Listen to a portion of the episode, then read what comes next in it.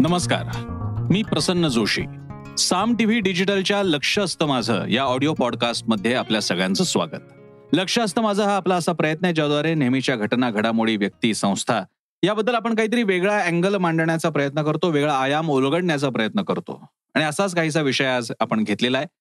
विषय आहे भाजप नेत्या चित्रा वाघ विरुद्ध राष्ट्रवादी काँग्रेसच्या नेत्या रुपाली चाकणकर. अशाच प्रकारे महिलांवरील अत्याचारांचं स्वरूप आता आलेलं आहे का? म्हणजे थोडक्यात राजकीयकरण झालेलं आहे का? हे म्हणायचं कारण म्हणजे गेल्या काही काळापासून एखादं प्रकरण आलं जसं की आता पुण्यामध्ये कुचित प्रकरण गाजतंय. तर मग रुपाली चाकणकरांनी सरकारची बाजू मांडायची चित्रा वाघाने सरकारवर टीका करायची कुचिक हा कसा शिवसेनेशी संबंधित आहे आणि त्यामुळे सरकार त्याला काय वाचवण्याचा प्रयत्न करतंय किंवा तत्सम जे काही असतील ते आरोप केले जातात. या सगळ्यामध्ये माझं एक निरीक्षण असं आहे की महाराष्ट्रातल्या महिला विषयक अत्याचारांचं राजकीयकरण केलं जात आहे.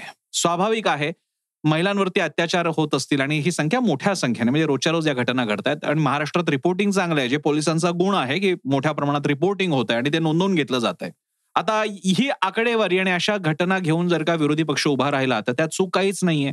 विरोधी पक्ष उभा राहिला की फक्त त्या घटनेकडे ती घटना म्हणून बघून पीडितेला न्याय मिळवून देण्याच्या दृष्टीने प्रयत्न करण्याऐवजी आता रंगला सामना आता भाजप विरोधी महाविकास आघाडी आता कुणाची विकेट पडणार कुणाचे काय संबंध आहेत महाविकास आघाडीला काय झालेलं आहे वासनांदांचं थैमान चालू आहे हा रंग जेव्हा यायला लागतो तेव्हा मला असा प्रश्न पडतो एक पत्रकार किंवा या क्षेत्रातला निरीक्षक म्हणून की त्या पीडितेचं काय करायचं?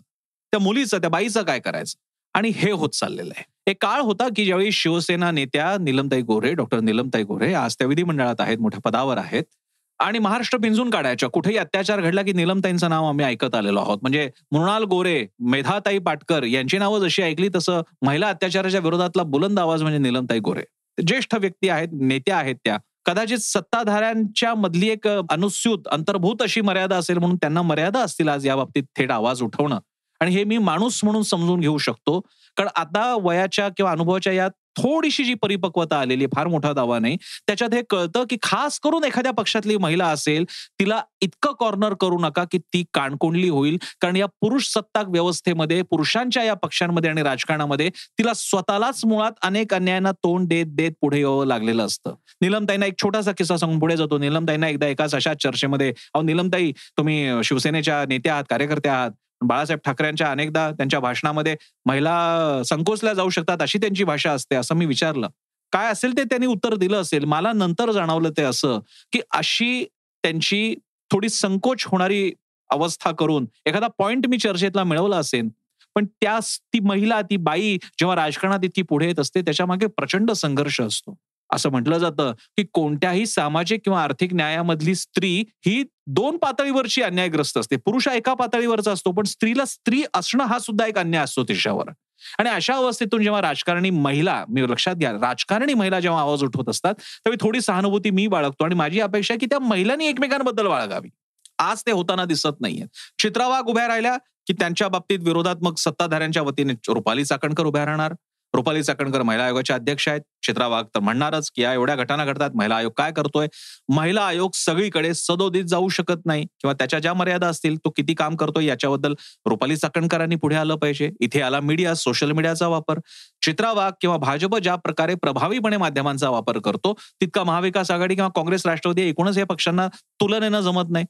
होतं असं की त्यांचा आवाज मोठा होतो अँप्लिफाय होतो पण त्याच्यावरती आपण काय केलेलं हे सांगायला कदाचित सरकार किंवा महिला आयोग कमी पडतो. आणि मग होतं असं की या वातावरणाला जेव्हा तिथे कोणीतरी राजकीय व्यक्तीचा संबंध येतो मग तो कुचिकचा असेल किंवा राठोडचा असेल मग ते वातावरण अगदीच सत्ताधारी विरुद्ध विरोधक अशा प्रकारे होऊन जातो. मग कोण कोणाची विकेट काढतो या पातळीला तो सामना जातो. आणि होतं असं की या महिला त्या त्या पक्षातल्या मग त्या चित्रा वाघ असतील रुपाली चाकणकर असतील मनीषा कायंदे शिवसेनेच्या असतील किंवा कुठल्याही नीलमताई असतील शिवसेनेच्या आणि अशा अनेक नेते आहेत प्रत्येक पक्षामध्ये या सगळ्या फूड सोल्जर्स ठरतात आणि या पुरुषांच्या राजकारणामध्ये महिला मात्र खेळवल्या जातात. आणि हे चित्र तयार राहू नये हे चित्र राहू नये असं मला प्रामाणिकपणे वाटतं. राजकारण होणार नाही का? जरूर होणार. असं कसं नाही होणार? क्षेत्रावाग आमदार आहेत. भाजपचा इंटरेस्ट त्या जरूर सर्व करणार. भाजपच्या बाजूने भाजपच्या बाजूने ज्या ज्या खेळी कराव्या लागतील कोंडीत पकडलं जाईल महाविकास आघाडीला त्या त्या करणारच. दुसरीकडे रुपालीताई चाकणकर किंवा महाविकास आघाडीच्या कोणत्याही नेत्या आपल्या सरकारला डिफेंड करण्यासाठी जे जे करावं लागेल त्यातही करणारच. चूक काय त्यामध्ये? पण हे होत असताना या महिलांमध्ये आणि याच्याही पलीकडे मोठ्या पातळीला सर्व राजकीय पक्षांमध्ये कन्सेन्सस असू शकतो का त्या महिलेला त्या पीडितेला न्याय देण्याचा? तुमच्या आकडेवारीमुळे तुम्ही सरकारला काहीतरी प्रश्न विचारले सरकारची कोंडी केली बातमी आली पुढे संपलं. त्या मुलीचं काय? मुलगी कशी उभी राहणार आहे? तिला जो त्रास झालेला आहे मानसिक त्रास झालाय मला खरं तर वाईट वाटतं हा शब्द वापरताना अब्रू गेली. खरं तर अशी काही अब्रू जात नसते ती काही चोरी नाही की वस्तू चोरी करून घेऊन गेली. पण जो एक वातावरण तयार होतं ज्याचा दडपण त्या कुटुंबावर त्या मुलीवर येतं त्यासाठी आपण काय करू शकतो? एक थोडं धाडसाने म्हणायचं झालं तर महिलांवरील अत्याचार हा एक फार वेगळा प्रकार आहे. चोरीसाठी प्रतिबंध म्हणून पोलिसांची गस्त वाढवता येऊ शकते. घराला कुलूप लावू शकतात. सोसायट्यांमध्ये गेट तयार केले जाऊ शकतात. चाकूची विक्री रोखता येते. बंदुकीची रोख विक्री रोखता येते. महिलांवरचे ऍसिड अत्याचार रोखण्यासाठी ऍसिडवरती बंदी घालता येते. लाचखोरी टाळण्यासाठी व्यवहार ऑनलाईन केले जाऊ शकतात. पण मनातली वासना कोण कसा कुठे कधी बाहेर आणेल आणि कशा प्रकारे स्वतःचं सावज हेरेल? अहो पुण्यामध्ये परवाच्या बातमीमध्ये आजोबा भाऊ बाप मुलीवर अत्याचार करत होता. आता तिकडे कोणत्या सरकारचं काय देणं घेणं महाराष्ट्रात भाजप सरकार असो का कोणी का असो काय करणार आहे एका घरामध्ये? काय चाललंय ते पाहायला? शाळेमध्ये कधीतरी शिक्षक करतो कोणीतरी प्यून करतो कुठेतरी गाडीवाला करतो कोणीतरी श्रीमंत करतो कोणीतरी गरीब करतो. त्याची त्या क्षणी स्फोट झालेली वासना तिचं काय करायचं? आणि मग कोणतीही सरकार असो भाजपची असो काँग्रेसची असो अन्य पक्षातली असो आपचं सरकार असो त्या माणसाला कसं थांबवणार? चोरीचा माल नंतर तपास करून परत आणता येतो. त्या मुलीवर झालेला आघात रिपेअर करता येत नाही.